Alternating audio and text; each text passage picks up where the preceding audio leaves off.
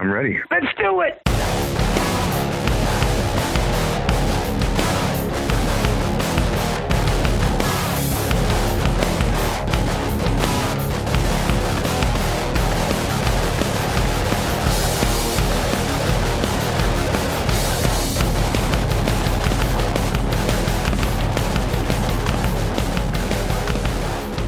Welcome, one and all, to episode 220 of the Mars Attacks podcast. I'm your host, Victor. And for this episode, we have a special interview with Skye and Matt from the band Sumo Cyco. And this was a really cool live stream that I did with them. Uh, if you haven't joined me on the Signals from Mars live stream, the episodes go off, or I should say that we record the episodes Friday nights at 6 p.m. Eastern, 3 p.m. Pacific, um, 11 p.m. in the UK, and midnight Friday going into Saturday for those of you in Europe. Um, this was a very cool episode because there was a lot of chatter going on in the chat while we were talking to Skye and Matt, and I was able to, you know, add some questions that were being thrown around and and there were some things that I thought were kind of like oh why they're to give me some like crap answer for this. And it was quite the opposite. It was very very interesting and engaging a lot of the stuff that they mentioned.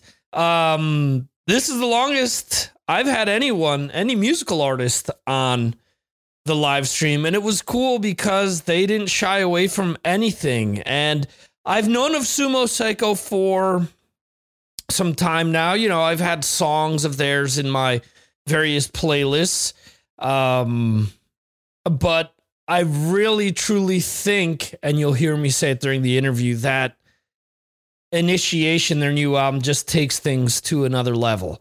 Um, I've been podcasting close to 12 years. I figured it out.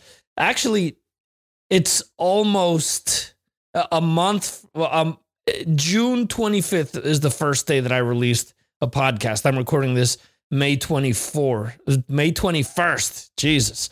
Um, so it's almost 12 years to the day that I started podcasting. Okay, a few weeks off. But anyway, I keep saying this over and over again with mm, the episodes that I've released since I've started live streaming. I just want to have good conversations with people. And I want people to say to me, hey, I loved what you did talking to so and so. And I want, you know, I love hearing from the, the same thing from the artist. Hey, thank you for, you know, having me on. And thank you for this not being the same old, same old interview, which I think is what we're getting from from the various people that I have on, you know, and there are people that you'll talk to and you'll notice uh, they're looking at their watch. They're you know they're figuring out yeah man they're thinking about pancakes. Or they're thinking about whatever you know they they're not thinking about the interview. It's just something else. And the you know the time that they're spending with you really doesn't matter. All right maybe in the grand scheme of things it really doesn't. But at least it seems like with this interview that it was that we we we both the band, the people in the chat and myself all had a really good time. And that to me is really cool. And I hope that comes across in this recording. Uh, you can check out the video version of this up on YouTube as well. As I'm recording this, I'm uploading it to YouTube and making all the necessary adjustments. Um, I don't know, doing the live stream and doing everything that I've been doing since, you know, earlier this year. Actually, it's late last year when I started doing the live stream again. I I honestly think has really rejuvenated me when it comes to podcasting. Um I you know, for a long time was burnt out and really pissy about things and, and not to say that I'm not now, but um it's different. It's different because I feel like I'm doing some interesting interviews and I'm having interesting discussions with people more so than just interviews. I, I again, it's just great chats about music and and I hope that people kind of feel that when they're listening to this as well. So uh, you know, I I definitely hope that you guys don't feel like you're wasting your time listening to the the interview. Uh, if you've listened to me babble this far, just know that the actual interview usually starts at the 10 minute mark. So if you want to skip everything else that I'm going to be saying, go ahead.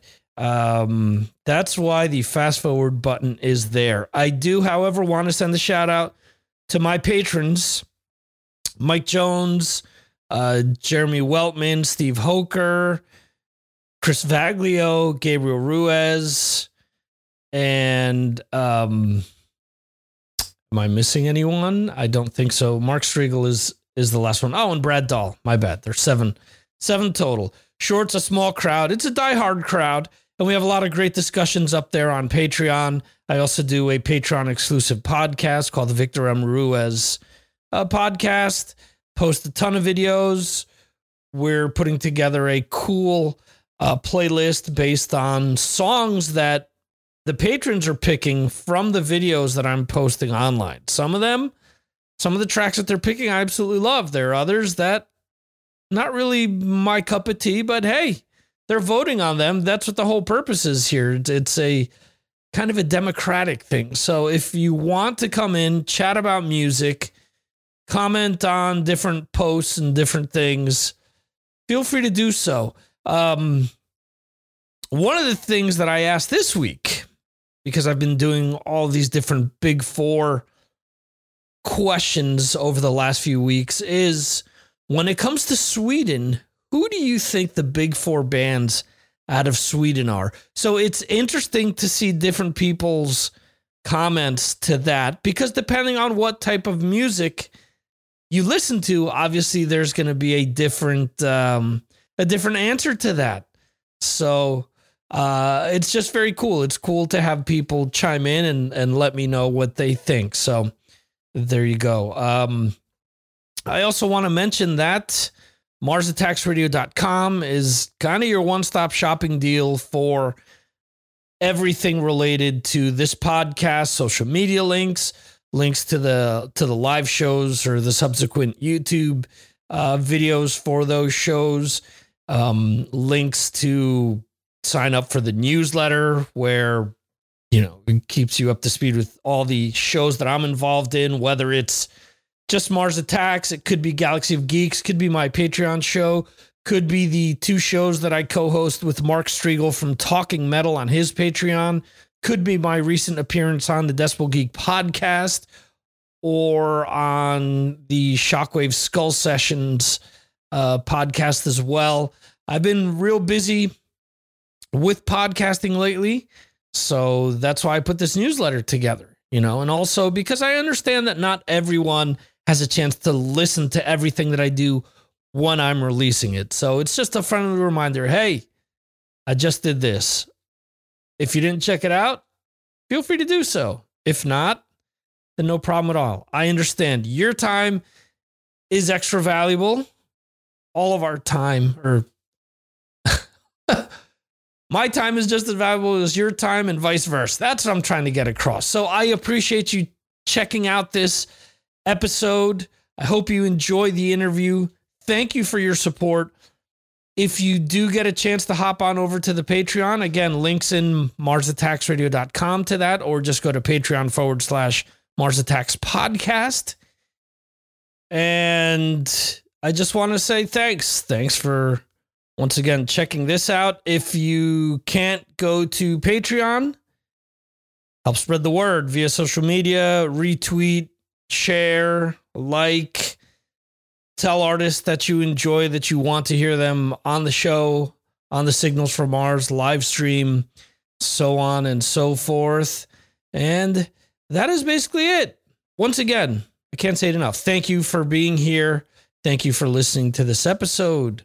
And we will see you next time right here on the Mars Attacks podcast. And I will leave you with my interview with Skye and Matt from the band Sumo Cyco.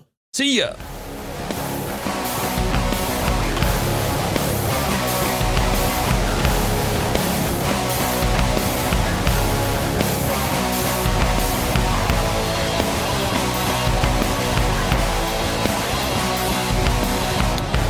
Welcome, everyone, to tonight's edition of the Signals from Mars live stream brought to you by the Mars podcast. And let's see, I got to fix this because I can't cut you out. we have our guest Tilt. Uh, let's see, guys. We got to. better. Oh, okay. I mean, I can cut the uh, chat panel out for now, and I can fit you guys both in easily. Or wait, hold on a second. Um, no, It's all good. We can do it like this. It's it's fine. No worries. No. There we go. That works out. People are here to see you, not me. So uh, I want to welcome everyone to tonight's episode. We have Skye and Matt from Sumo Cyco on board. How are you guys? Oh, we're good. We're busy, busy bees over here, trying to get as much as we can done a week after album release, and still feels like there's never ending amount of things to do. You're talking about this. Well, it's reflecting off of the camera. Nice. Nice. You have one of the Die Hard editions. That's sick. Yeah, I haven't opened it yet because I'm saving it to do uh, up on Patreon. I do unboxings of all the vinyls that I get. So I do the Oh, cool. unboxings for my patrons. So that will be one of next month's um, unboxings because I this month's already taken care of. So I have um, um, last week was a big week for releases. You guys, Gojira, and your label mates uh, Tetrarch, which will all be next month's um, unboxing. So, um, hello to everyone in the chat, and um, I have a bunch of questions for you guys. Um, and anything you guys want to skip, tell me to go scratch, and we'll go to the next question. No problem. Um, There's nothing you can scare us with. I think we can handle any question you throw at us. cool. Um, you're talking about being very busy. Obviously, you guys have taken advantage of all the time during the pandemic. Um, outside of touring, is there anything that you guys haven't been able to do yet that you still want to do? Ah, well, it did throw a wrench in uh, a lot of the plans. Obviously, having uh, people around, period, is is Right. helpful when you're trying to make videos, when you're trying to get the band together, doing like live streams, for instance. Like even uh, right now in Ontario, it's illegal to do any live like stream as a performance. Oh, so wow. you're not even allowed to have like a couple camera guys and like your band in a room together. So Huh. those are challenges that present themselves that you can't really, you know, predict and it changes obviously month to month as the Yeah. restrictions change. So I'm not going to say that the pandemic's been easy for us by any stretch of the imagination, but we've been able to because we're kind of homebodies and we have a home Yeah. studio, do our own videos. We've been able to do a lot um, that some bands haven't been able to do because of the the problems with with all the restrictions. So, you know, Right. we're not going to complain too much. We have it better than some people, but at the same time, it's it's just not a good thing overall because we want to see venues do well. We want to see other Right. bands do well. We want to see touring back. You know, we want to see our crews and all the crew members that are tour managers and friends that don't have jobs right now. You know, that's not Right. never good to see. Right, absolutely. Um, it's funny to me that there have been bands that have complained and really not taken advantage of all of this time. I mean, obviously, everyone knows their circumstances. Maybe people have had to work jobs or do different things to keep things afloat. But for bands that have just sat back and chilled out on their sofa this entire time and done nothing to help promote themselves, Well, they're Can just not let- professionals, right? They're just like bands that aren't professionally in a band. You know, you got to work Well, all just the time. Yeah, you know, Oh man, you're too funny. it's true.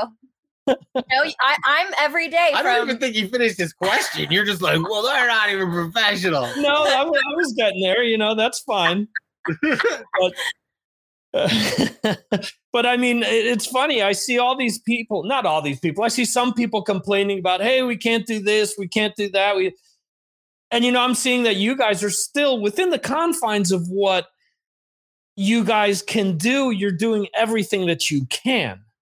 You know, it, it- hundred percent, hundred percent. Yeah, yeah, I think like for us, it's um like technology is the way that people are going to experience music in this time. And everyone who has an access to a smartphone or a computer has ways that they can figure out how to make things work. I and mean, like streaming like yourself, doing interviews, going online and and the like mu- countless and like social our medias. music videos, we kind of always made music videos like Yeah. independently before COVID hit. It's kind of like Mhm. We we only had like maybe two or three extra crew that we'd pull out, so it wasn't like uh impossible for us to figure out. It's about it's just getting past the lack of motivation when you're looking at the world that you can't tour. Mm, and you that's the biggest thing i think a lot of musicians have is that lack of motivation of going like when is this going to open up? And when it can it work? And kind of our heads have been like yeah we you know it's been really hard but we just keep thinking like we got to just keep making as much content as possible and connecting with people as much as possible online if we can't get out there and tour right now so that's kind of yeah, I think the the mental hurdle is probably the biggest thing, right? Because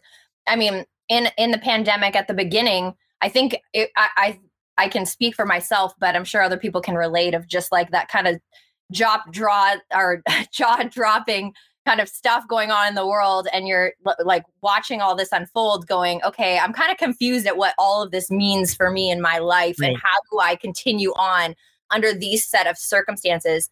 But i think after the first few months you know things settled in that okay we're gonna have to figure out how to pivot in the right directions Mhm. to make it work. And for me it's like you know we know that we're not probably going to be out there touring so let's think of plan b c d e and everything else that we can to try to make this career still happen for us because for us this is you know luckily it's our full-time gig and we want to keep it being able to survive doing music full-time so we got to like work extra hard to make it work in these circumstances and you know it puts the pressure on our shoulders to make sure there's music out there and videos out there and One thing we were good at is Mm. before we even met Napalm, uh, we we were already doing our own kind of independent tours, our own independent store. Uh, we already had a nice, solid, you know, cult, cult family that kind of Mhm. helped support us when we're on tour. So we've been lucky to sustain a lot of that family's been behind us on this record and just stuck Right. with for the bunch of months. So that's that's a big help. Yeah, 100%. The fans are everything in this time and being close to close as you can to them is the mm-hmm. most important thing.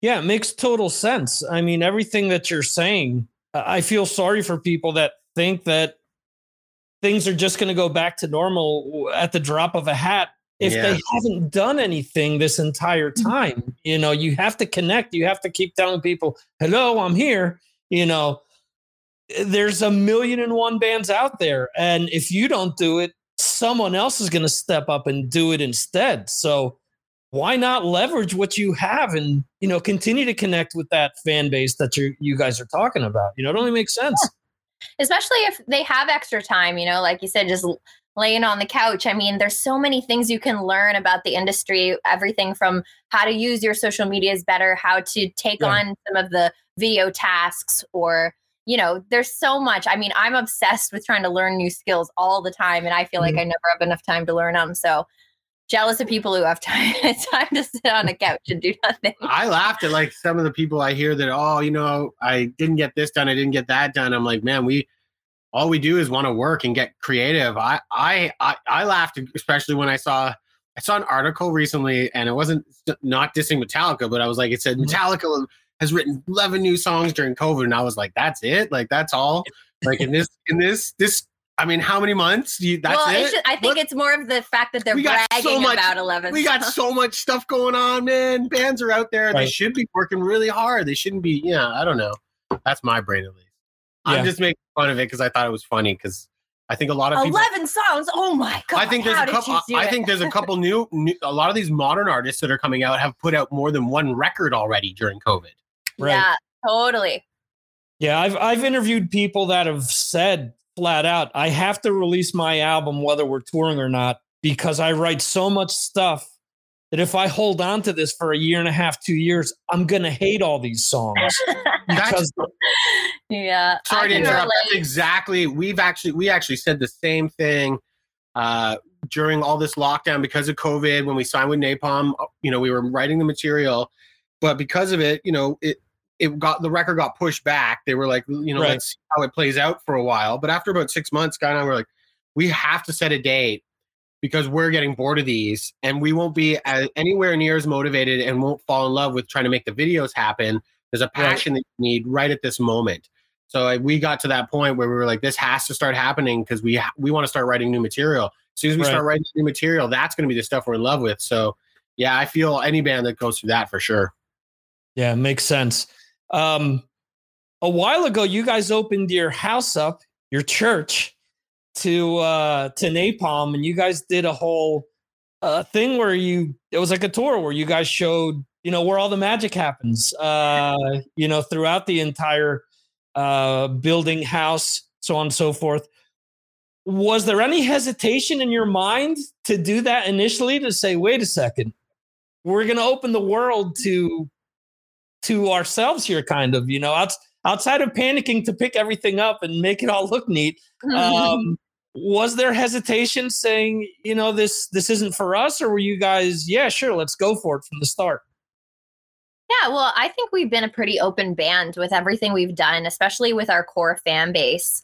Um, you know, we uh, we've always kind of been a little, maybe in some eyes of the industry, a little too open with talking about how things work behind the scenes and how we've been Mhm. able to navigate the industry. And I think for us, it's about just being honest and open, and that's kind of the philosophy we've always used. And you know our our our, our fan base already knew we've already talked about the church a tons of times and they've seen different aspects from behind the scenes here behind the scenes there but i think you know showing everybody in one big kind of video uh, makes um, makes for kind of understanding how we work as a band you know here's where we do videos here's how we record here's how we run Mhm. our store and I think a lot of it in our head is like um, we like to be as open as possible about things and Right. let people know just how how deep you got to go into your own business if you wanted Mhm. to even even someone su- what somewhat succeed. I don't consider us some like huge band. We're just lucky we're out there. We're lucky we have a deal now.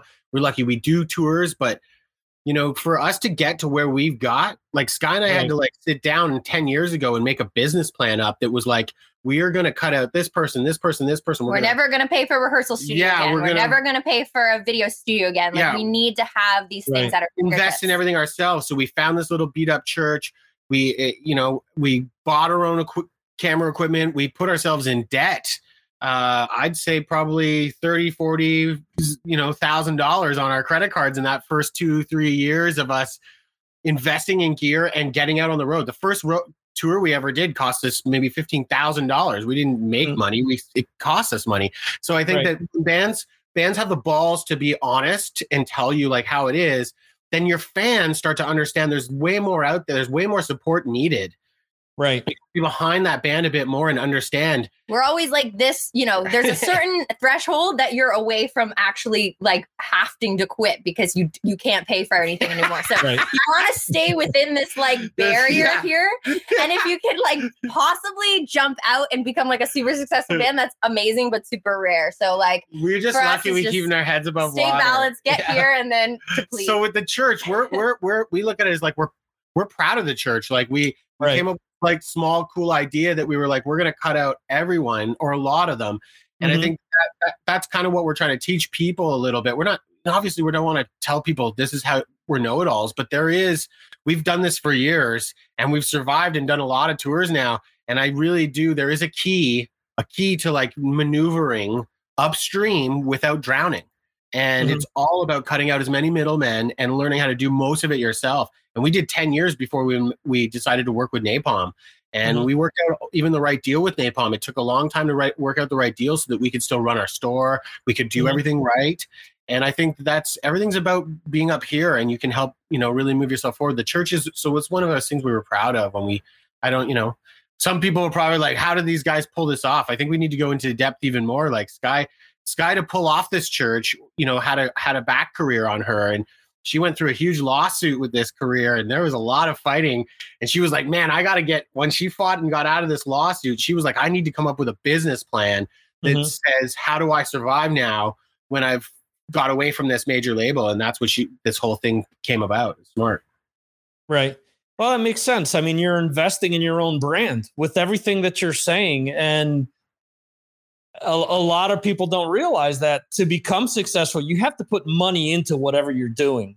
And with the idea that it's a marathon, not a sprint, and that, you know, you may be treading water for for some time but you know the idea is to be able to as you guys are saying keep your head above water in the long run so you know I appreciate, I, I, I appreciate you saying that. That's it, it is it's so vastly underrated when somebody says you need to put money into making money. Like when somebody Mhm. says you gotta Right. put invest like when, when I'm talking to a younger band, you know, and they're like asking me how to do it. And you know, there's a lot of bands that'll come to us and just go, "Do you have any special or have any tips you can give me?" And like, like the biggest thing is me going like, "Spend money on yourself. Like you have to invest, and it doesn't mean you have to spend stupid money. Like Mhm. be smart where you do it, but invest in yourself. If you can't be bothered, if you and your four band members or three band members or whoever can't be bothered to invest in yourself, why would other people want to invest? in Right. you? And that's how we've always thought. Right. Have you guys done anything to the church since that uh, video?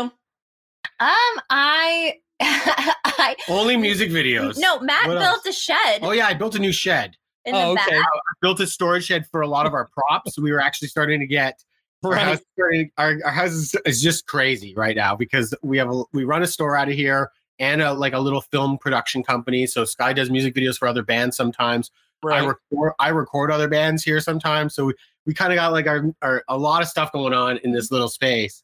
Right. And uh, so we built the shed out back so that we can start storing all the pteranod heads, all these skull heads, and Mhm. all our props. And uh, and and we're just building a lot of sets right now. That's for the past four months. We've been trying to keep up and make a music video almost every month up until we want until we release the um, the record. So we right now our loft space is just it was a huge set and then another set and then it changed it and so we just ripped the set down about uh, a couple about a week ago Mhm. Okay. and we're about to start building a new one for our next video that we want to put put together. Okay. Jeremy in the UK is asking if I'm going to buy the vinyl tomorrow, where do I buy it from that makes you the most money? Ah, well, when we've signed the deal with Napalm, now it's you know wherever you buy it, we're gonna It's a make the split same deal anywhere same- you get it. Same, but if you're in the UK, I would suggest buying it from Na- a Napalm store uh, from the EU, so it's less shipping for Yeah, it'll you. be less shipping for you and probably get there faster. We appreciate you asking, Jeremy, and yeah, and uh, but yeah, we we made a proper deal with them, so anywhere it goes, we we get a, a proper cut. Thank you. Cool. Though. Awesome. Um, hitting on the videos. How many videos have you guys made yourselves over the years just for the band? we've lost count. No, no, no. I'm close. You I- well, I don't know. Okay, uh, we've made Skye's a social media monster. Like she just loves being online. She has her whole Right. life. But so there's tons of content, but actual music videos, I think we're at 24, 25. Somewhere in that realm, which is pretty awesome considering we only fu- got funding for four of them from Napalm. The rest was all us. And even with the funding that Napalm gave us, we still put our own money in because they got pretty elaborate with what we do. yeah, we've done about 25. I'd like to think I actually want to look into soon what the Guinness Book of Records is of who hold, you know, the most music videos for a band because Right. I would be surprised if we're starting to push that like where we could be getting to the numbers. That's a lot of music videos. Yeah.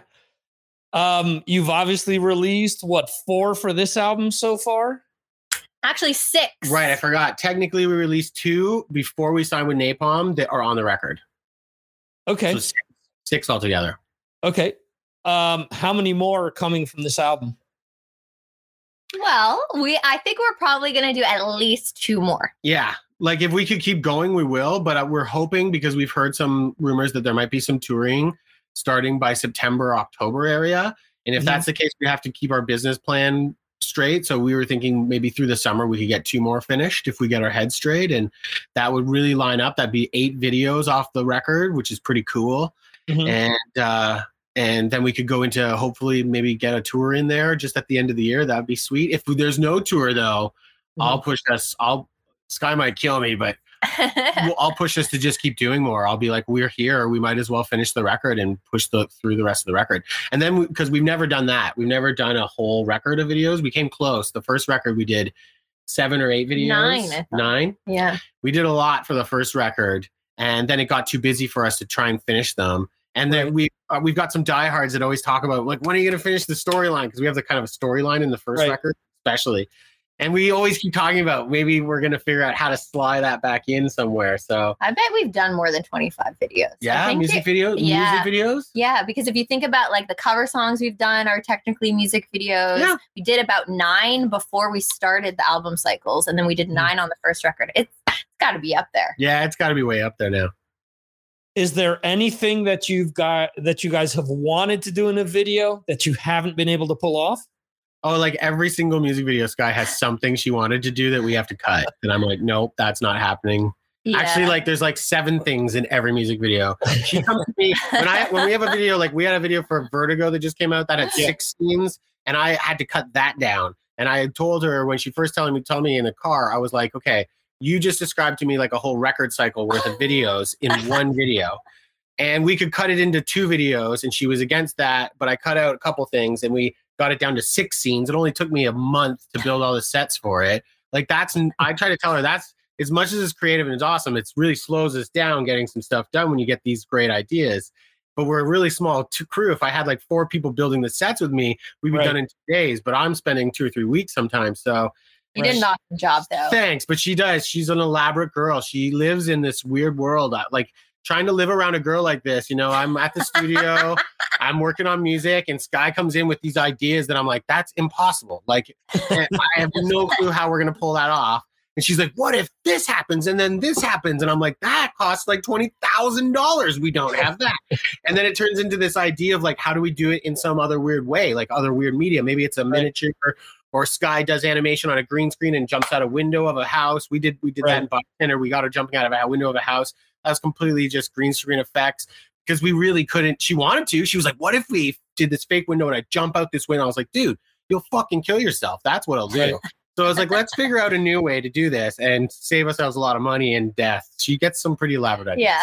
I think that's one of the things we've talked a lot about is sometimes uh, if you just think about for there's always this one scene, and I'm gonna go back OG Spice Girls movie. the whole movie is live action, and then there's this one scene where they show the bus, the tour bus, jumping over the bridge in I have London. not seen the movie, so and they go to like a miniature where it's just like a little toy with a little toy bus going wee over the thing and they're like sorry we didn't have the budget for that and i've always remembered that as like it still told the story in a way that made it kind of funny Right. and cheap and i've i've always said to matt if there's a way that you can't do it in real life just figure out a hack and it'll work yeah. it'll be cool for our fans they'll understand what we're trying to do Yeah, so so that's why some of our media changes will like in a minute, middle of a video there'll be some really weird things. You know, Skye's and Bystander had these weird cartoon spiders she created. When we first wanted to do it, we actually shot a real spider with a miniature, like in a miniature, Okay. little, like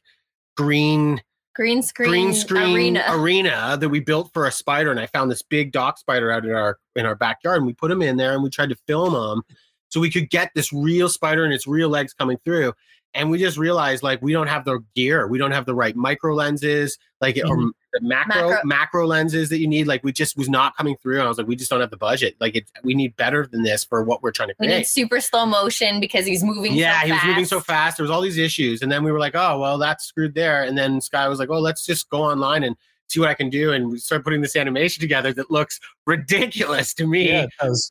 But awesome. like it's it's Yeah. are ridiculous, and I, or I wouldn't have been down. But I was like, because at first I was like, Scott, what are you doing, man?" And then I was giant like, spires. How are we gonna make the, this? and the way it looks, and then I was like, "Man, I get it. Like this, I love all this different media starting to connect with it." And yeah, that's what she does, and I I, I think it's fun. Matt, what's the craziest idea she's been able to pull off? the craziest idea you've ever been pu- ever to pull off. I mean, the last the Vertigo video that she just did was I wouldn't call the craziest, but the most elaborate that I was. Yeah. what about fighter? F- oh, fighter, actually, that's a good one. Okay, yeah, there, there you go. That's a good one. You should. That's actually the best best one straight up. Uh, fighter, we did. It was on our first record. Mhm. Um, it was a song that we really cared about. We thought it was a great song, so we wanted to make a really cool music video. And we started thinking about back at the time that it was, you know, we got into the the Pacific Rim was out and all these big Mhm. robot kaiju stuff, and this guy started going like, let's do this video game of these two giant, uh, a robot and me in an arena. And I was like, I love the idea, but how are we going to pull this off with our cheap budget? So basically, we moved all our living room furniture, all the studio gear, everything we could in our big open concept space. We moved it all into the room we're sitting in here in our living, our kitchen. So basically, like I was, and and we built our set in the living room over six months. It took us through Christmas. It was all paper mache. all paper mache, all paper these- boxes, yeah, this uh, cardboard. this was before we were a touring band. We had barely done touring. We did we we couple tours. We'd yeah. done about two tours, so we had extra time between tours. We'd get a tour, we'd go out for two months, and then there was like a six month lull. So we'd have that time. This day and age, we won't when we usually are are every two months, we don't have time to do this kind of elaborate thing. But Skye built buildings that were like seven feet tall out of paper mache, a whole mountain she built into the side of our wall. Right. And we built this huge robot costume that only our drummer could fit in. And he had a work schedule. So he would have to work until like nine o'clock at night. He teach drums at a school, and then uh, and then he would drive over to our house at like ten, and then shoot until like six in the morning in this robot suit for us. And we would just at the time we were still earlier film got people. We had we'd done some music videos, but we were still very much um, experimenting on even making shots up. And so I felt like we took a long time figuring what we were doing out. And we put our drummer through the ringer and we put our house through the ringer. And like for months, I could just sit in my, I actually liked it. I could sit in the kitchen and like open the fridge door and get a beer while you're while I watching was watching TV. TV. And then the bathroom was like one foot away. Like everything was very small and tight. But it was probably the, I was probably the biggest one she pulled off to actually get it done. And if you ever watch it, if you ever have time to go in and look at the video fighter, uh, especially after telling you, you it might be interesting if you you know to look at how we built these weird sets, and Mhm. uh, it might come through a bit better of, of how strange and wild wild it can be for us here. Mhm. Can you say what the craziest idea that she came up with that you shot down? Oh, nah, there's been too many of them. I'm, most a, of I'm a good convincer. No, no, no. I've shot tons of them down, but most of them are when she starts bringing up like things that we can't afford. So it's when she when it's like really where I'm like you. Skye doesn't think about the construction of things. She just wants it done, and she wants mm-hmm. to be in front of it. And she doesn't mind painting it. She likes creating. But like when it comes to like actual hammer, nails, framing, Skye's just not interested. She never really, she never like puts her hand job. up. She never puts her hand up and like, oh, I can't wait to go do that with you. And so there's times where I'm like, that's just unaffordable. We're going to spend so much in lumber. We're going to spend so that so those get shot down. Some of the flying stuff when Skye back in the day, we were like get harness. Skye wanted to do harness work, a lot of stuff where I was like, dude, you're going to kill yourself. Mhm. So there was some weird stuff over there where we just had to be more careful. A lot of it is just logistics uh, to make sure that a we don't hurt ourselves and b that we are making sure that we remember we're making a music video and not like a movie. And uh, Skye thinks we're making a movie, and I'm like, it can't take 12 months. So there's those kind of things. A lot of it's a long a logistics thing more than like she's so crazy all the time. It's just Right. they're very elaborate ideas.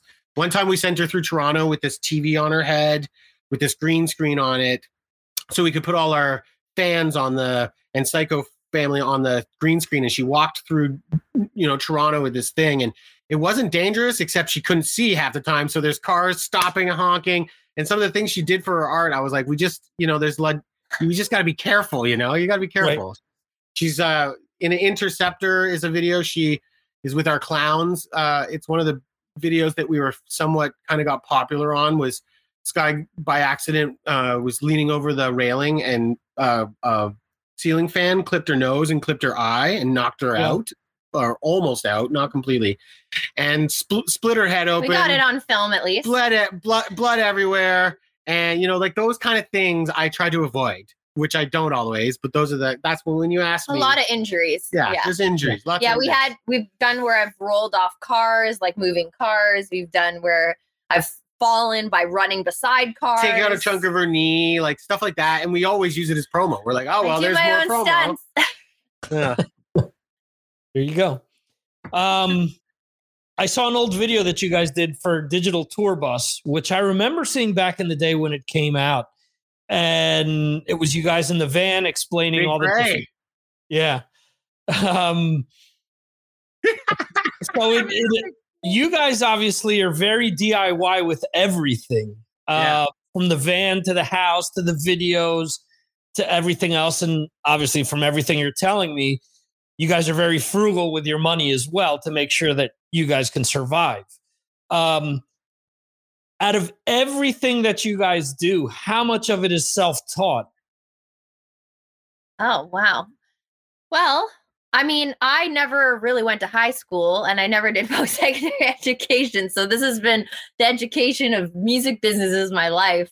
Um, but I was really blessed when I was younger to have a lot of great teachers, as far as like musical theater teachers and singing teachers, that really uh, instilled in me early how important it was to be um, your own artist and to pick mm-hmm. and choose what you wanted to do with your career and to not just be swept up into you know someone else's vision for you and what mm-hmm. they think that you should be and and i think i learned also that in a balance because i did have an earlier pop career from when i was a teenager where i had to decide at a certain point when i got older do i want to continue what i kind of set off doing at age 12 or do i want to mm-hmm. pivot and start doing something different um right. but and matt too i mean he was touring in in bands across canada like since you were like 15, 16 uh, years old? You know what? Actually, I didn't go across Canada too much. That's the reason. That's what I. that's what I learned is not to go across Canada too much. Um, I, I, a lot of it self-taught for me. Uh, when mm-hmm. I was younger, I wanted to go across Canada on tours, but Canada's really vast, and I just right. remember thinking like, oh, you got to get the band right. The band's got to be right, unless unless you just want to have fun. If that's all mm-hmm. it's just about fun, then sure, get get in your band and go. But you know, a Wednesday night out in Calgary, Alberta, or somewhere like that, like you, you're not going to get, unless you're a popular band, you're not going to get some random people showing up if they've never heard of you. So there's mm-hmm. bands make that mistake of just jumping on the road sometimes too early. So I avoided it for years. And I just made sure I always grew in my local area, bigger and bigger and bigger. And for a while, I really owned my own little local area, and that was great. And then I realized that that bubble just burst. Like it just got to that spot where I was like, I'm not going to get any bigger in this local area unless I actually go on the road now. And my band couldn't do it. They they they they they were in the headspace, and they didn't realize what it took. Not all the way. Great guys. Skye had been out with Capitol and seen the other side where it's like, this is how much money, how much stuff they got to do. We're putting on the bus, we're doing all this stuff. And a lot of money was spent uh what's the word in the wrong places. in the wrong places like too high of a budget here don't be spending as much here. Save a bit and you'll have more for this. And the when I went out with Skye, I saw some of it. I was like, man, they're just they are really, really pushing you, and that's amazing. But on mm-hmm. the other hand, every single dime that they're spending is going to be recouped off of your record sales, right. and you're never going to see anything for how much they're putting in, except for hopefully the fan base, mm-hmm. which she did. She came out with a great fan base, but also with a huge, you know, Capitol Records bill at the end that like goes, "Oh, you owe us all this for all that promotion for the past bunch of years." And like for, when I look at a tour bus, I go, I walked off that tour bus when I was on it with her, going, "How much is it a day?" I couldn't help but ask that tour driver, you know. And he's like, "Well, it's twelve hundred a day." I was like, "Well, twelve hundred a day times sixty days, holy frig!" Uh, yeah. You know, like that's a lot and of money. And there was a moment I remember specifically where the full band. So Matt was hired as the guitarist, and I had uh, three other band members as well. And then we, Matt and I started just doing acoustic touring to radio stations where it was just him and I playing. So they sent the other guys home, but they were still paying for this massive bus, bus, for just like two of us to go to a radio station. This bus driver was just driving the two of us around and her mom and her mom. I was like, for twelve hundred dollars a day. I'm like, why not put us in an Escalade, the four of us, and then get a hotel room? Like, you're gonna save way more than twelve hundred. So the, these kind of mistakes are huge when you when you watch it.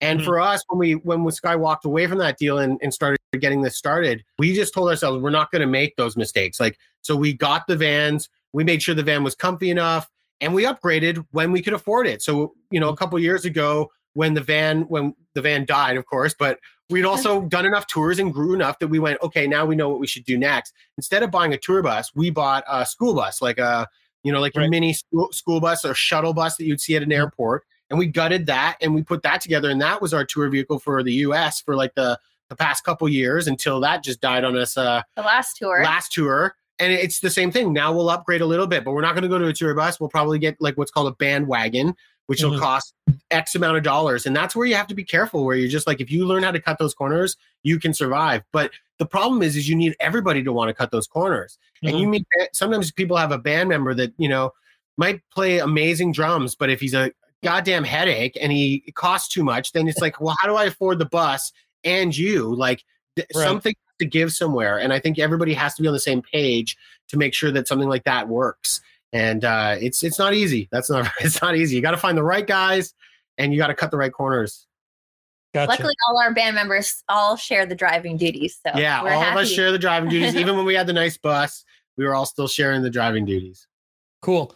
Well, to gut the bus, to do the um all the stuff that you do in the videos, all the all the stuff, all the scenery and whatnot, to run the store, you know, you, you do a lot of personalized stuff as well. Um, when it comes to that stuff, how much did you because obviously you're saying you're framing the stuff and you're putting you're working with the lumber and stuff. Um, how much of that did you have to learn, or did you know that before getting into this situation?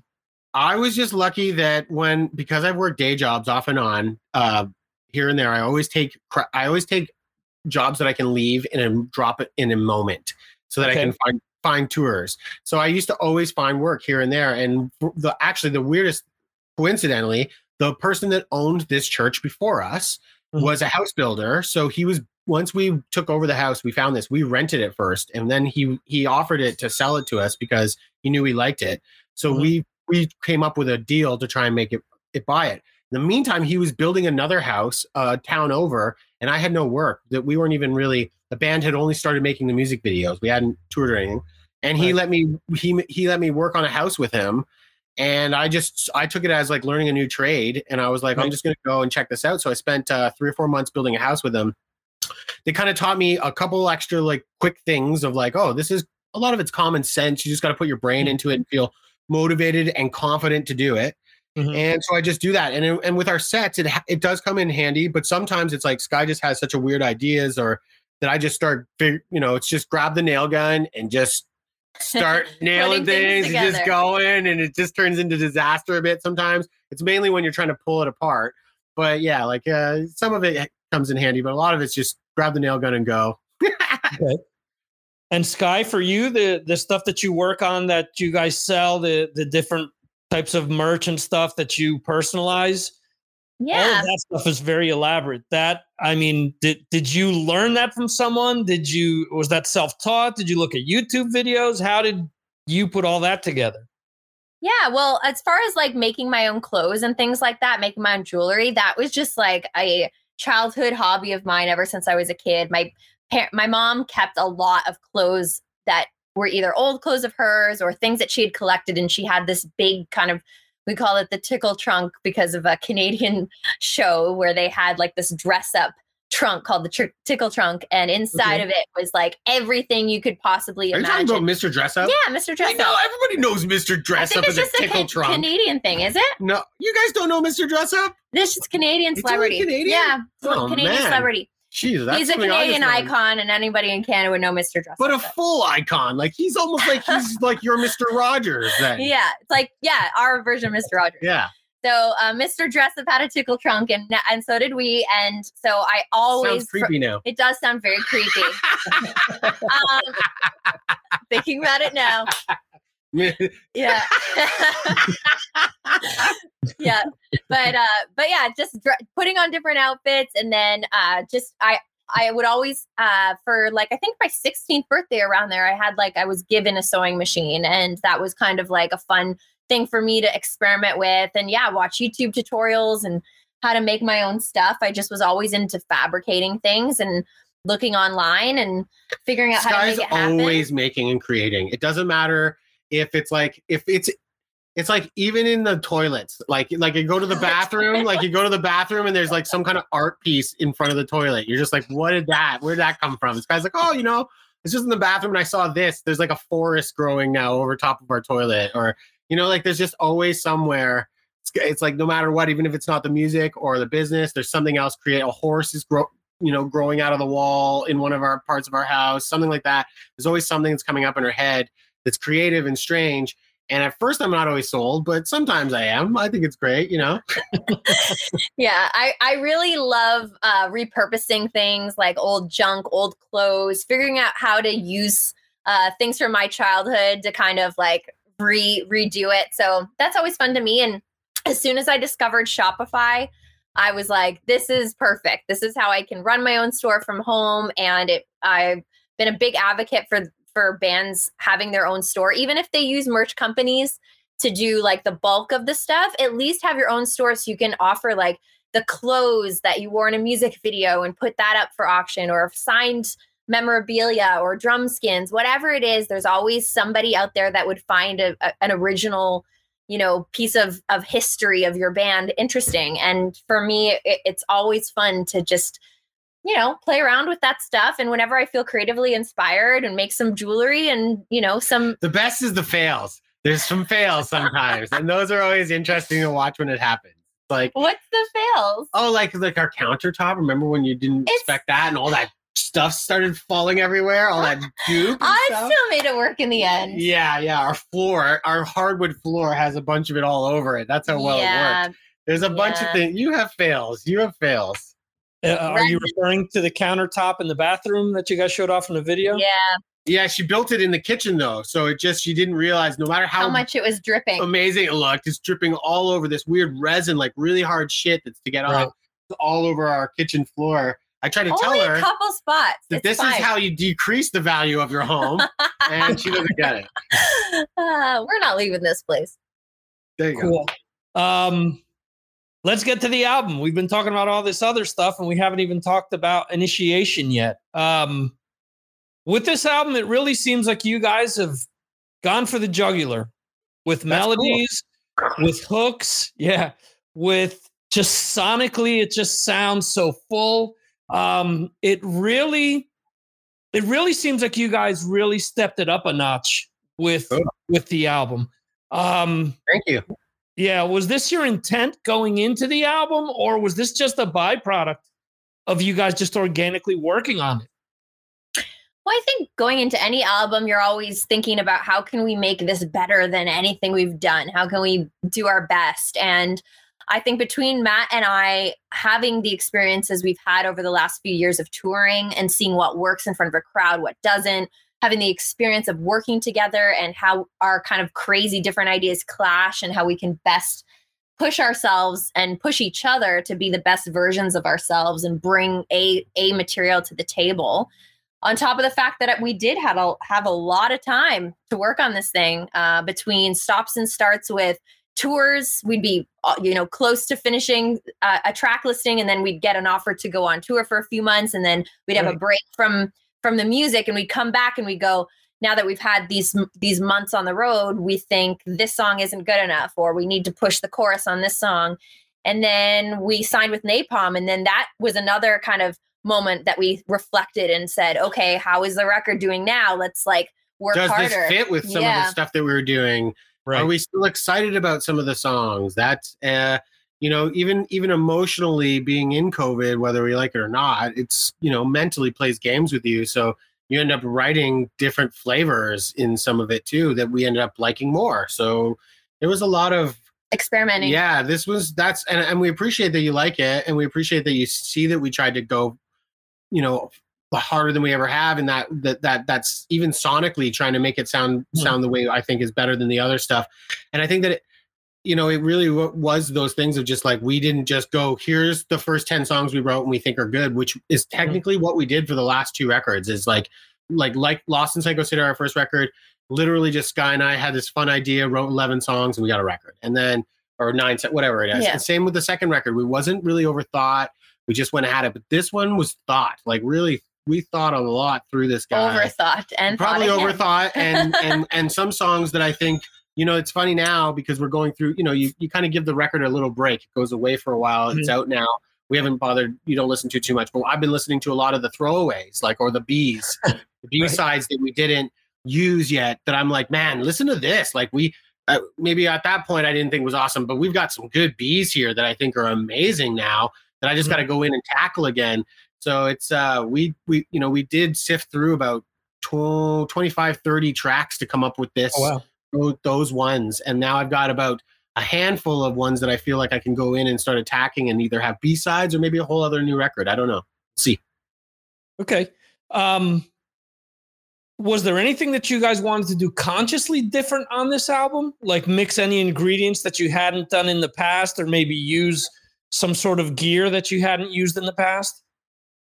Uh, for me, I think it was just about having songs that were going to create moments live. I think that's the one thing that stuck out in my mind over because it's been four years since we released our last. I think record. that's one of our biggest things that stuck out when we mm-hmm. wrote this one more than either record. We never, when we wrote the last two records, we never thought to ourselves when we're writing how it'll work live. We don't actually think mm-hmm. about that. Like we we we're, we're not stupid. We're like, oh, that riff's dope. That's going to be cool live. But we when we're trying we, when we're building a set now, we think of how we interact with a crowd, what what what the crowd will be in. Are they going to sing? Are they going to sing point? at this point? Are they going to uh, clap at this? Will point? they get down with us at this point? If the, are we all going to jump at this point? We Where's actually, the moshing? Yeah, like we really do go through what that. What parts are people going to mosh to, and should those parts keep going because yeah. we're on a great tangent? I'm constantly here? saying which parts are going to make people take their tops off, but it never works.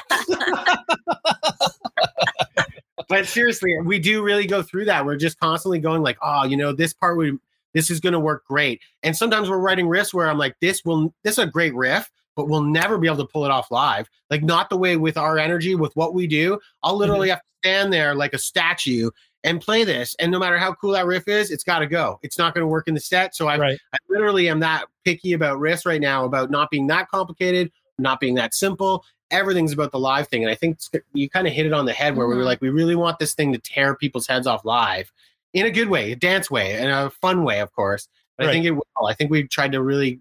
There's lots of cool peaks and valleys. I think uh, we have a song on there called MIA. Uh, you know, we, I don't think right. we'd ever gone that. I think that's the first time we've gone in this direction compared to the other two records. We've always had a bit of a this kind of reggae uh, right. urban influence behind us, but I really think we started kind of pushing that even more on this record, and I'm mm-hmm. Excited to d- delve into that even more. Yeah, I think that's another thing, a point to uh, touch on is we want we've always had these different elements in our music, but I think. Right.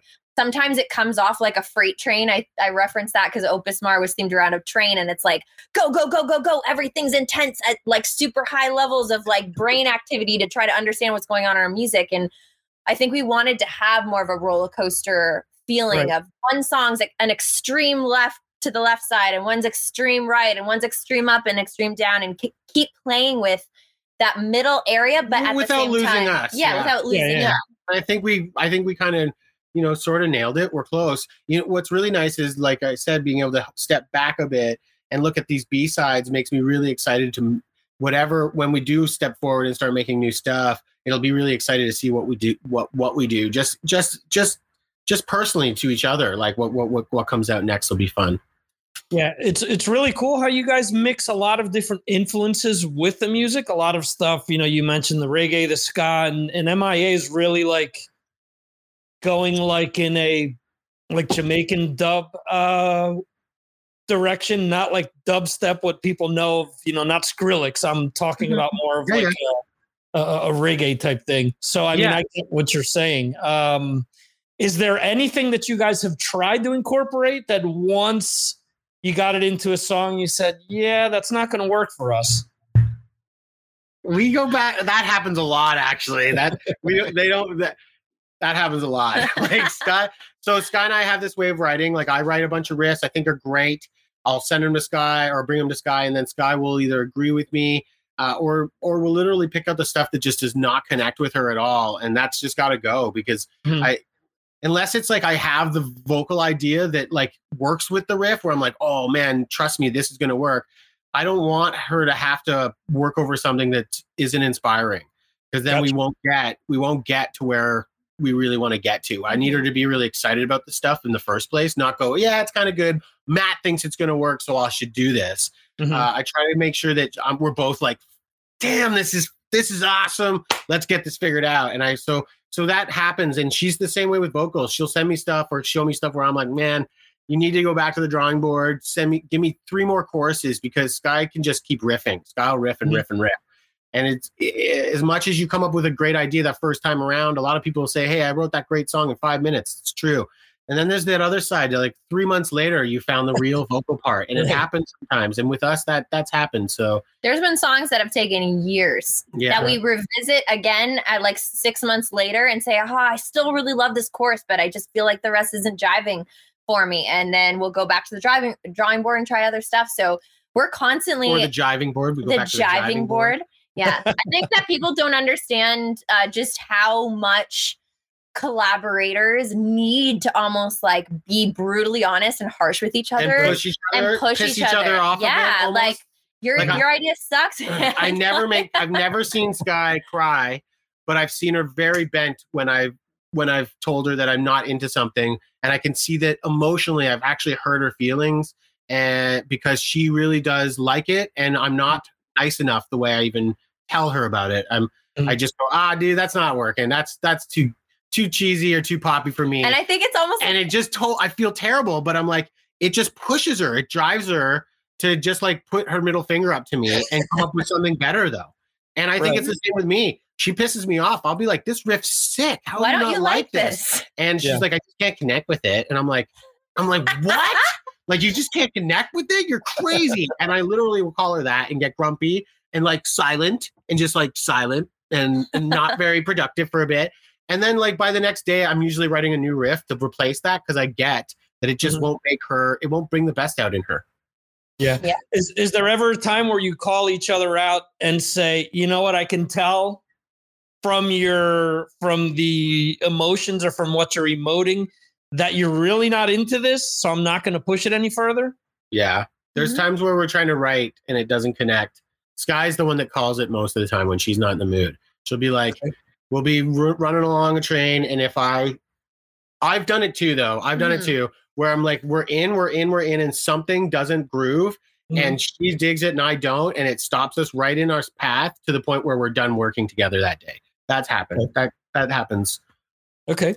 I think it'd be really Yeah. interesting to do like a Judge Judy type of like court situation where I believe like one part is super strong and then you believe another part. And then it's like we're trying to make a case for it. Like, don't you see how this lyric is so great? It's going to hit people on the heartstrings, but then you're going to say, no, that's cheesy. People will think that that's stupid. And they just kind of, that's how we are in like the studio, right? Like, we're always trying to make a case for the parts we love. And then sometimes Right. what's really funny is when Matt will write a part that I love, but he Mhm. doesn't like it, or I will Oh, wow. write a, a lyric that he's like, Skye, that lyric you wrote was sick. And I'd be like, but no, it's not good enough. We need Oh, something that's else. the worst. And you're like, but you wrote it. It's good. And I'm like, it's not good that's enough. the worst part of it all is as, as a as a guy that does a lot of the production for the band when Mhm. Skye comes to me uh, or or she's riffing and she comes up with something that's golden that i think is brilliant and she's just riffing so she doesn't think it's brilliant and i'm like that's it let's not keep looking and then she's she gets in this thing with because i said let's not she has to and it just goes on and on. And we end up just right back to her golden moment that i picked out Right. before. I'm like this is awesome Skye you already have it. But she's done that to me too. There's a couple songs the song bad news i'm wearing a sweater for it. The Uh-huh. that this song wasn't even supposed to be on the record. I made that instrumental like years before in fact i remember when i made it i even had to change the first riff i changed it but uh, anyways long story short I was in love with the instrumental, but he did not like any of the vocal ideas. I didn't like any of the vocal ideas so much that I hated the song anymore. I hated the even the instrumental. I was like, ah, screw it. We'll just move on. This guy's like, I love it so much, and it's I've connected with it. So she just kept trying and trying, and it was months and months, and then finally she brought something that I was like, this is awesome. The song's coming together now. You know, it's and uh, she sold me on it. So this it's a it's an interesting battle with us. We definitely aren't. It's not like four guys that got together that like a hard, you know, are into hardcore music, just write a hor- hardcore band, or or into Right. metal, write a metal band. We're definitely not trying to do that, uh, which is nothing wrong to that. Man, if you you love certain be passionate about it. We're passionate about experimenting. You know, that's what we're Mhm. passionate about. Okay. Uh, Rob actually in the chat asked, what influenced you guys initially and what influences you guys today in 2021? Ah, well, I think the whole reason why we started Sumo Cyco was we wanted a I wanted a place to feel free to experiment as far as my voice and what I could bring creatively to the table. I wanted to be able to scream and rap and do crazy rhythms and sing soft and sing full on and to be able to write about whatever I wanted to write about without feeling limited. And I think that that that freedom of like complete like honest authentic expression you know doesn't necessarily always fit into what the world expects of either a genre or what you're supposed to do and to me um, originality and finding like digging into my own psyche and my childhood like memories that scarred me and figuring out why I You had childhood memories that scarred you? well everyone has movies that like stick with them like an image of when you're your a parents kid don't or see this. They're gonna be like, "What happened to my daughter?" no just like different things that like you won't realize are always kind of subconsciously shaping who you are and that's like i guess what people do when they're in therapy is like try to figure out what those issues are but I just find that that's really inter- very interesting to me to try to like dig through. And I think as far as like musically, I think there's two things specifically I can nail that really catapulted Sumo Cyco to start, and that's Matt showing me the record Babylon by Skindred, Oh yeah. Okay. and us hearing the song uh, by Animal Alpha, Fire, Fire, Fire on that video game. And between those two Oh, okay. things happening pretty closely and concurrently, I was like, I got to do this. I got to do a heavy project. Yeah, we should. Uh, there's you. a band called Animal Alpha. They're out of, I think Yeah. they're Sweden. Sweden, yeah. I think they're Sweden. Sweden? Oh, so you know, yeah. you know, Yeah. yeah. They did. I think it was around '92, somewhere around there, that they came out, and I didn't know anything about them. We just play the video game Pacific something, Pacific Rim or something like. It's a racing game. I love racing games, and that this song is on it called Fire, Fire, Fire, and I was like, man, this this song, this girl is badass. The music's badass. And I we just checked out the records and we are like, this is just so cool. Like, so they, yeah, I could see how that's a good one. I never thought about that. That's Yeah, I think it was because we literally listened to Babylon and then I heard that song Fire Fire Fire with a female screaming doing those crazy rhythms like da da da da da da da da da da da da da da and just attacking Yeah. it so fierce.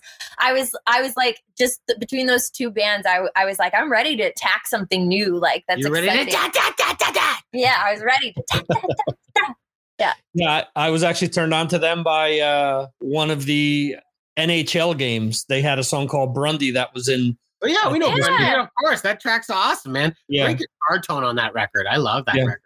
Yeah. She's actually she has a black metal band now. The, We that- know. We know. Yeah, We know. We checked it out. We're not as in love with it. And I'm for. It's not like I don't like it, but there was something about Animal Alpha that had this extra uniqueness to me that I'm. I don't know what it is, but I can't. I can. I still listen to them to this day. Yeah. You pay There's for the a lot of energy but all there. you need is the edge. That's their record that we loved. Yeah. Yeah, Yeah. there's a lot of energy that comes off like a rawness to them that really it, it's really cool. It- It's uh I I enjoy what they do. Yeah. I wish. Uh, you know. There, I. There's a lot of bands out there that I, you know, I wish they were still together. This band was that, but that's a band I've, I could see live, or because I've seen videos, of course, and I've seen Mm. some images on on uh, on YouTube, and I just think that that would probably be a great band to catch. You know, I feel like I feel like that's kind of what we we we are. If you catch us, is what you would have Mhm. seen from them, probably. You know. Yeah. I think of that and then also like just growing up having my influences of my kind of weird pop life has always kind of, you know, I always have those hooks whenever we're writing music. I always go back to some of those pop hooks just because I spent so many years trying to hone my pop songwriting skills that no Huh? matter yeah, no matter what heavy bands that I fall in love with, there's still a side of me that can't escape the the infectious, you know, pop hooks that I kind of grew up on. Some of them drive me effing nuts, man. I like some of them. I lo- like. I love pop. I I really do. I'm a big fan of pop music. If it's amazing pop music, it has to Mhm. be like oozing the good pop. Because there's lots of pop out there that I don't agree with. That I'm like, oh my god, this is just typical. But then there's like those artists that really shine through as just incredibly creative pop artists. Still, uh, so I'm still in. But there's Skye knows how to write both. She knows how to write really eclectic, cool pop, and then she knows how to write the like you know, as dumb as it gets hook that you want to, you almost, you hate it, but you love to hate it. You know, you, Right. you want to hate it, It but you wake in up your in the morning singing and you're like, oh my God, she's right. And uh, that happens sometimes. And you, I got to deal with it. I'm, you know, sorry. Um okay. w- Throw me under the bus, you know. when um one of one of my fellow uh patrons here that's in the chat tweeted earlier today that you guys were going to be on uh someone by the name of willoughby Salington replied via Twitter and said, They opened for Ginger when I saw them a few years back. They pulled on they put on a great show. Skye got down into the pit and got everyone to lay down. They jumped up at once. Later, she made her way to the bar and was taking shots of whiskey while performing. After that, she ran the merch booth. yeah, Well, that's- sounds like a typical night. that sounds like a typical night from us. We're a hands-on band, you know. you guys are saying that shows are starting back up. If if you guys could go out and tour with anyone, what would be the one band that you would that you guys wa- would want to go out with? Ooh. Faith No More. Oh, look at you. We were just talking about them today. We were just talking about Faith No More. They just announced some cool stuff coming up. I don't know. There's lots of bands we love. I right now I've I don't know if you know the band Refused, but I'm a big fan of the Refused, and they're uh, I love their guitar playing, and I think the singer is wild. And I've seen them a couple times, and so like if there was a band I could uh, you know be opening for and watching every night when I'm done playing, they would be a great band to watch every night once we're done playing. Uh, You know what the truth is? I think that uh, that this question I've not that I haven't answered with many different answers before, but I think at the end of the day, my favorite crowds to open for are cold crowds. cold crowds. Yeah, I love my favorite thing in the world is taking that dude with that pissed off face with his arms crossed, who's having a horrible night, who's like waiting for the main act and thinks that he has to sit through another half an hour of some band he doesn't like, and Right. turning him into a fan that's going to get down on the floor with the rest of us, let me ride his shoulders from the bar back to the stage, and ends up at the merch booth buying five shirts for him and his four kids. That has happened before, and that's true. what I love. It's true. It is actually a lot of fun playing for cold crowds because I'd like to think that we've honed, as Skye used the word honed, we've honed in on our craft as a as a, a live of a live band. I feel like a lot of our um, popularity over the years that has come is because of our live act in a lot of ways, and it's because we interact. We know how to work with the crowd really well. Skye knows how to pull things out of people that probably weren't expecting to like us. They usually end up walking away enjoying themselves, even if they're not usually into the music. They're like, "Oh, this is." You know a little lighter or a little not as you know this or that either way they usually end up having a good time with us and Skye knows how to do that and i actually it's enjoyable for me from the stage you know I, i'm stuck on stage playing it's enjoyable seeing Skye with a she usually has a wireless mic when she gets into that crowd she actually you know really does target the you know that elitist guy that doesn't really want to be part of it but sort of does he's almost there It's like he's calling to me, and I'm like, she's I need to let you have a good time. Yeah, You're just it too almost- uptight tonight. Come on, let it go. fun. It almost becomes a fun game, seeing how many she can try and pull forward and get in with us. Yeah, I can even even the one guy uh, specifically, I remember in New Zealand, I held up the entire show to try to get him to give me that energy I was looking for, and he just Right. wouldn't budge. He wouldn't budge, and I was like, I have to keep going with the show. I'm sorry, man. You just you know, let all these people down. They're all rooting for you. And then at the end of the show, he ends up at the merch booth. I'm like, dude, what are you doing here? Like, you literally would not give me the time of day while I was performing. And he still bought a shirt because he just admired the fact that I was willing to try my hardest to get him to have a good time. And I was like, yeah. Uh, Yeah, it's funny. You kind of jumped into my next question, which was, or which is, what was the hardest crowd to win over? Hardest crowd ever. Was there a specific tour that sticks out to you guys opening for a Yeah, band? there's something. There's a couple tour. There was a just our very last tour was probably one of our a couple cold nights when we played with. uh We were out with what's that band? 69 Eyes. We were out with a band called 69 Eyes. Uh, Yep. Really nice guys, uh, kind of legends in their own right for what they do. But it's Right. like a bit more of a gothy vibe than Yeah. what we are. And uh, there was a couple nights there that, like, you know, that gothy crowd just was like, they did. I felt like they were like, Yeah. what is it? Is it Nosferatu that Dracula thing where they with there's like that whole famous black and white film where Right. that guy's doing that? It's like I felt like they all did that for the first couple of songs, and then they get used to us. They see what we're doing, and they usually embrace this. But I felt like that tour was probably one of the harder ones. I for think- a couple times. Yeah, where I think like, it's because my usual tactic to win over people is to really like get in, get the crowd involved. But when there's a crowd that's literally afraid to t- you know, to be kind of interactive or to yeah, they touch their neighbors crowd they're not were- moshing. They they stick to themselves a little bit more, like in the way that they kind of work. which I is totally okay. totally fine. but Different like styles. Skye likes to Skye will be like the kind of person that won't really ask be- for permission. She'll just jump on the top of people. I'll be the one like Mm-hmm. handing random people shots and expecting them all to like down them with me and letting or me jump on their shoulders. jumping on and their stuff. shoulders. And when And, they're like, just when- like, "Ooh, don't touch me," Yeah, there's like gother guys are like, "Don't touch me." I'm like, "Whoa, why don't you want to be touched?" They're just a little weird, but uh, but all nice people. Like there was never a real problem, and we always Mhm. sold merch and met new people. But it was definitely It it, is- felt colder at the a it is a, times. it's always adapting to the crowds too it's to Right. know you know matt and i will always usually especially if we're going on a new tour and we know that a lot of people won't know who we are we're always coming up with like okay what cover song are we going to do like you know three or four songs in so that if they haven't gotten one over yet there's something that is at least somewhat familiar to them that'll kind of give them that jumping off point to say like okay i can kind of dig this yeah. and so we always kind of think when we're going on tour with a new band, like, okay, what cover do we want to pull out? Because every crowd's different and every crowd will like different types and it's always in the and third. See, this is what I mean by we think of it. It's always on the third or fourth spot, in a depending on the crowd. If the crowd's cold, then we'll go by three or four. It's we got to get that cover in, and we don't even do a full cover. It's usually like a minute and a half, two minutes of just like to make sure that they are just like, oh, they they they can sing along with us for a minute, you know, and that's a huge thing to win people over. So that's Right. something we always put in. We're always like, if we, especially if we see a cold crowd, mostly it's if you see people like this, we're like, oh, we're doing the cover. Right. Yeah. You know? Last one we were doing was BYOB uh, from System, and it was you know same thing. It was one of those things where it really helped make the crowd understand what we're doing because System's a Mhm. unique band. There's a lot of world, beats, a lot of interesting stuff going on there that I think that we are a bit of influence by. Mm-hmm. And if you can get your head wrapped around seeing us do a cover of it, you can start to understand where we're coming from a bit more. I think so. We Mm-hmm. kind of picked stuff like that to do live. Yeah, makes sense. And with 69 Eyes, you guys are at the opposite end of the spectrum of the color spectrum, literally. You're, you're Yeah. talking about a completely black crowd there.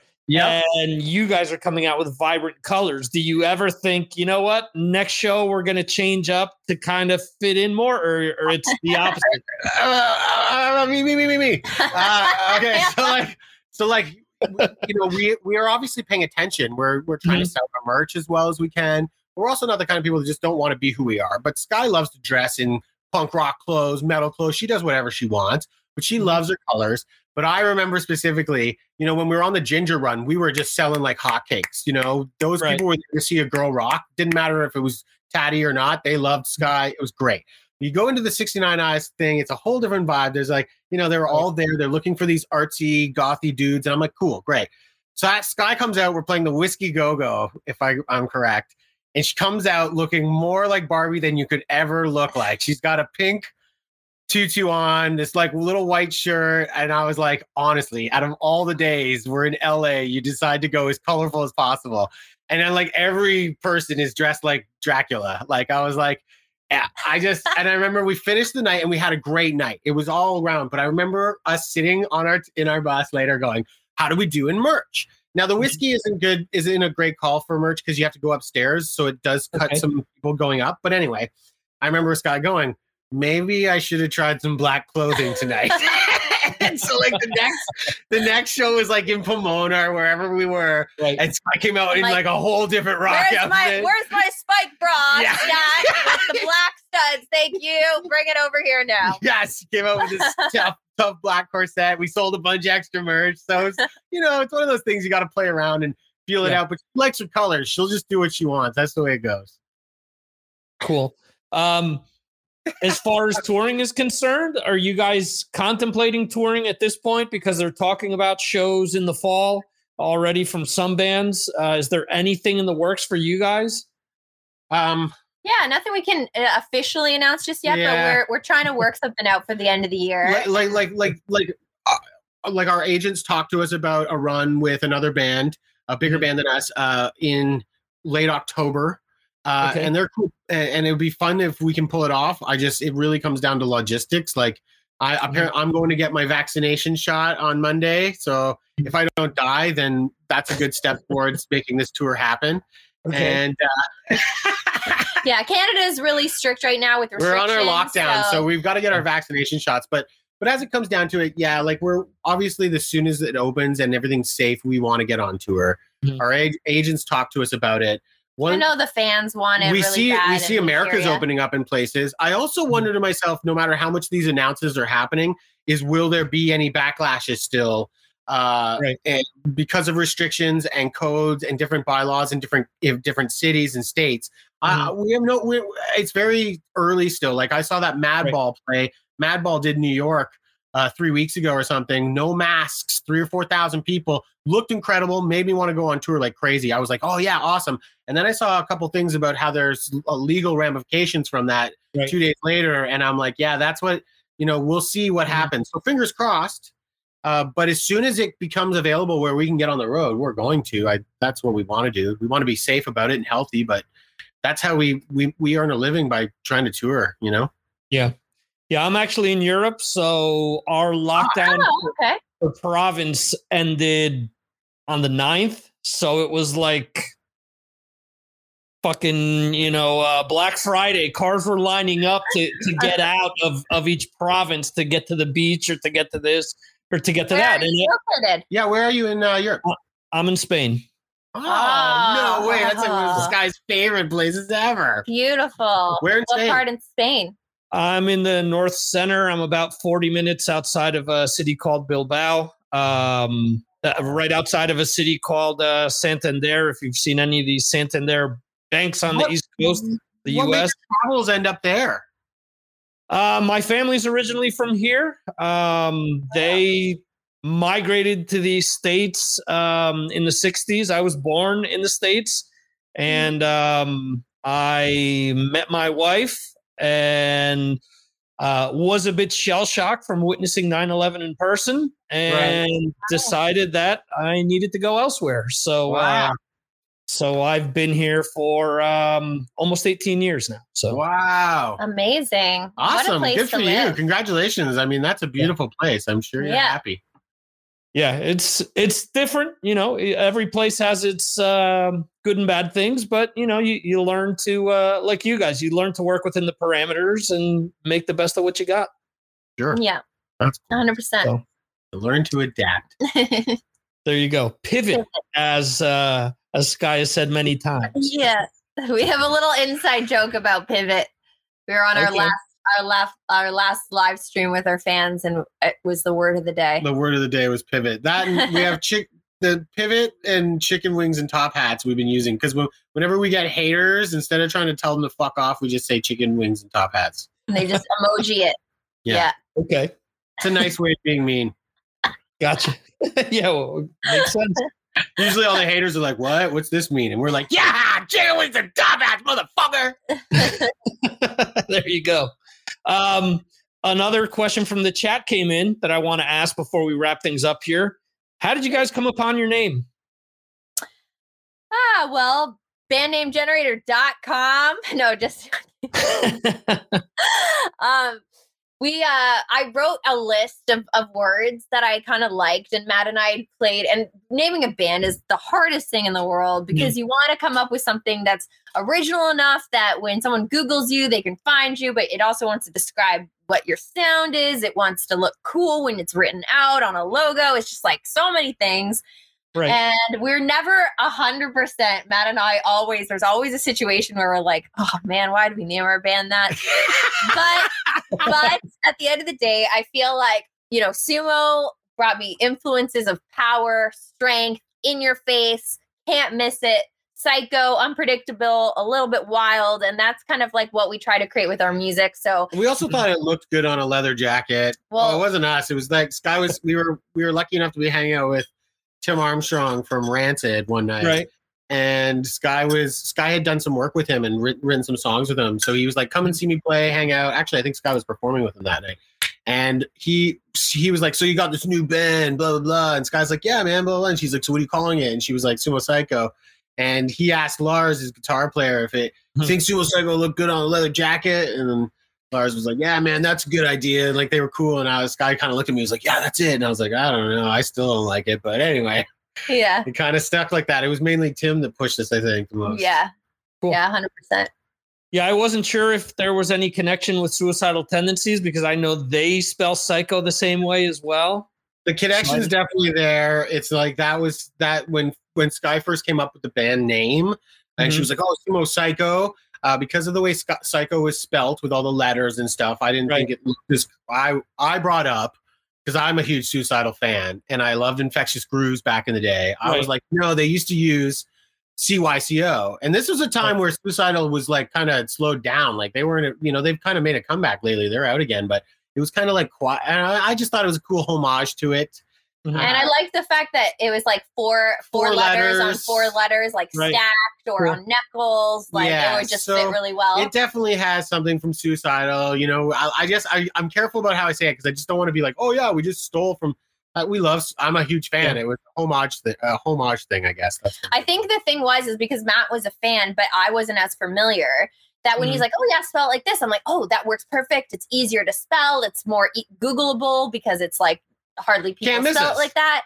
And I started using it like everywhere, calling our fans psychos, putting psycho merch, all this, all this stuff, and more and more people brought it up. And then it was literally like after we'd kind of established ourselves as a band that that I started learning more about how much psycho is used in suicidal tendencies, like Psycho Mike, and they have records, Right. and in every song that mentions the word psycho, it's spelled like that. And I was like, I didn't realize how integrated that word was into suicidal tendencies. I thought it was like one Right. album or one song that they spelled that way. We also have to remember that uh, we were not So- even going to be Sumo Cyco the band Mhm. wasn't technically going to be a band. Like Skye and I were from two opposite polar places. We just were going to write a couple songs and make a couple music videos, and that was it. We were just like, let's just do it because we haven't seen each other in a while and get into the studio. And so, even coming up with a band name, I don't completely feel like we realized the adventure It or start, venture that yeah. we were about to try and take. I thought we were just building something that, like, literally the next year we might be onto other things, and it was just a one-stop shop, fun little thing. And for the longest time, I tried, or for the at the first while, I, I fought with Skye about the band name because I didn't, I liked it, but I also thought it's misleading in some ways.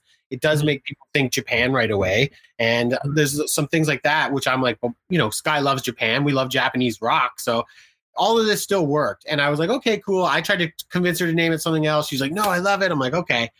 But I didn't, none of, neither of us knew that we were about to go into 10 years of six years on the road, Mhm. you know. We didn't know people were going to start tattooing the band name on Yeah, themselves, and now we can't change it. Yeah, there was a time where we actually considered really changing the band name where we were like, you know, uh, maybe we, maybe it isn't a, a strange name. Some people have it. We, we're, it's not the first time. We're not gonna lie. It's not the first time we've had labels come to us and actually tell us that we're like, we love the band, but the name is too strange for us. And we are just like, well, we have people that have tattooed it on their chest, man. Like it ain't fucking Right. not changing it, man. Like that's not fair to these people that care about us. And Mhm. it's literally that's it's stuck with us because of those people mostly. That's mainly Skye. She's like, man, I we can never change it now. There's some really good. There's a lot of people out there that have been caring enough to to get our signatures tattooed on their bodies. Like last thing we're gonna do is change our band name now. Yeah, that's that's amazing. I mean, So now we love it. we have to love it. Long story. You basic guys asked what about the band name? but but think about it. You know, the real truth is, if anybody, you know, it's it's a it's a monumental moment when you're creating a business to make Mhm. sure your brand is right. Because even for us, we do have complication because of that brand. And for a band that likes to share knowledge and learn and try to teach, it is something you should really, really consider and think about, like making sure that that brand can hit on all levels, on Mhm. all those places they need to, what kind of complications you could come into, and do you love the brand name? Because you- if you really love it and you're going to put some time into it, and it starts to grow like us, it's going to be years and years of supporting that. So you got to think about that. That's a good one. Mhm. We at least love it enough to still support it. cool. That is awesome. Um, you mentioned before that you guys are very active on social media. Um, where should people go to keep up with you guys on social media and find out, you know, when the tours are announced, if there's anything else going on? Yeah. Um, for us, it's uh, we try to be on as many socials as possible. So you Twitter, can find us at Instagram, S U M Facebook. O C Y C O everywhere is just uh, the handles are just Sumo Cyco. So whether that's sumo sumocyco.com or Twitter or Instagram or Even if you spell our name right TikTok. wrong, it usually comes up. Yeah, that's one of the reasons. Just like uh, Brad said at the in the chat, you Google it, comes Oh, up right away. That was another one. Actually, this is a perfect one. Skye had actually thought about that. Half the reason she sold me on the band name was she was like, nobody, when they Google this, it's nobody's going to have this band name. Nobody will spell it this. It won't be an argument. There's not a band out there called Cake, and you're going to get confused with baking cakes cakes. or any of that. Like, this is straight up very simple to find us. If you hear about us and want to look us up, you should be able to mm-hmm. find us. And I was like, she's right. That's a really good idea in this day and age with the Yeah, saturation. Matt had a band previously called Yeah. Dodger, and anytime you try to Google his name, it's like you have to go through pages and pages of baseball stuff until you can find one musical post about it. and it's like, 17 other bands named Dodger, Yeah. or Artful Dodger, or you know those. That's a perfect example of the you know finding something that you really can find easily on the net fast. Mhm. Makes sense. Um, before wrapping up, I got to ask you guys where I need to send the bill for uh, choruses like Bystander and uh, Vertigo being stuck in my head for days on end. They're they're renting my headspace. That's great. Um, so I mean, there's been many occasions since I've been, you know, since the label has been sending stuff to me that I get up and vertigos in my head continuously. It's like it's there again, you know. So so buying the vinyl, like I showed you guys before, was a no brainer for me because the the stuff, you know, the, a lot of these choruses are, are earworms. So um, I thank you guys for not only your time but for the music. Like I said, what I said to you guys before, I honestly meant it. I do think you guys have raised the game with this album, Thank you. and it's catchy as hell. It's heavier than what you guys have done, and at the same time, it's more experimental than what you guys have done before as well. So it's as if you guys are ticking off so many boxes at the same time. So I thank you guys for again for your time and for initiation. I love the album. So Thank, you so Thank much. you for having us, brother. Thank that you was so a lot much. of fun. It means a lot that you had such kind words for us, and we appreciate it. And and hope, uh, yeah, hope to just keep spreading the word and getting that good music out there. Yeah. Awesome. All right, guys, I appreciate it, and uh, hopefully we'll hook up again in the future. Thank you, my man. Have a good one. good. Have, Have a a lovely evening. Bye. Awesome. See you guys. Awesome. That was my interview with Sumo Cyco. That is, uh, when it comes to the live stream, that currently breaks the record of the longest I've had anyone on here. Um, it still doesn't touch Gene Hoglan's uh, five and a half hours or Bumblefoot's three hours and change. But I only intend on, you know, when when the labels ask, how long is this going to be for? um, an hour max. And sometimes they say, no, no, can't go past 20 minutes, can't go past 30. So you try to work through those confines. I wasn't told any of that here. And I was ready for questions. And I saw that we had a good groove going. And that's why I was able to ask the questions that uh, that you guys um, mentioned in the chat. So um, I appreciate everyone's support, everyone that checked this out live. Um, if it's the first time that you're here because you wanted to check out the Sumo Cyco interview, uh, please go to marsattacksradio.com and you'll find out, or you'll find all of the um, media's, or Jesus, I'm fumbling. It is uh, 125 in the morning, folks, so I apologize. You'll find links to all of my social media uh, pertaining to the podcast. Uh, you'll find a Facebook, Twitter, Instagram, the YouTube for the Signals from Mars live stream, the the replays, I should say. Uh, you'll also find the past episodes of the podcast. You'll find um, the new releases, which I put out every week, every Friday. Last Friday, um, the seventh, the Sumo Cyco album came out.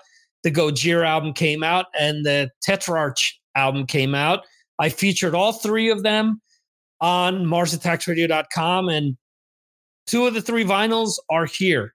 Uh, the other one is on the way. The Tetrarch is the only one that I don't have. So, and I couldn't get the uh, special edition with that because shipping was just too out of whack for that. It almost cost more than the actual vinyl from uh, from the label for some reason. So, um, I'm just getting the plain black on that, but still a cool album nonetheless uh, you guys that come here week after week know that what I say is how I feel, and this is who I am. And there are people that know me longer that are in the chat. And even though I may be annoying or obnoxious or, or whatnot, you know that what I say is is is what I feel most of the time. And and I really enjoy their album. I'm not blowing smoke up anyone's ass. I think it's something that's really worth checking out, you know, with an open mind. Is it Slayer? No, it's not Slayer. Is it um, you know, straight up pop music? No, it's not that either. It's a lot of different things mixed in. They brought up um uh System of a Down. I can see the similarities because of all the different, you know, influences that they bring in to make Sumo Cyco what it is, but it's still not, you know, System of a Down either. It's a whole different animal. Check out their stuff um, on YouTube. Again, 20 some odd videos they're saying they're pushing 25, if not more. It's ridiculous. And all of this stuff is really cool. It's not just a bunch of, you know, dudes up on stage just, you know, kind of mailing it in. It's all really cool visually. So um that's all I'm going to say about that. Uh, Want to send a shout out to all of the uh, patrons, whether you guys are with me today or whether you're checking this in the replay. We have Gabriel, Brad Dahl, and uh, I believe that Jeremy was here earlier.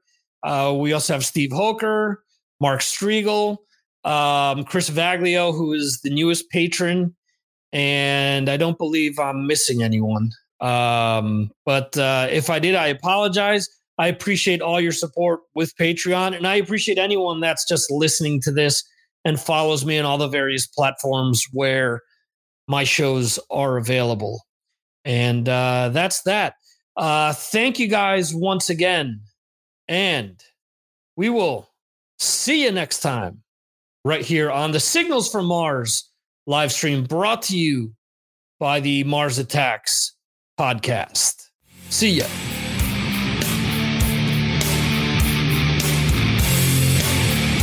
Thank you for listening to the Mars Attacks podcast. This concludes our show.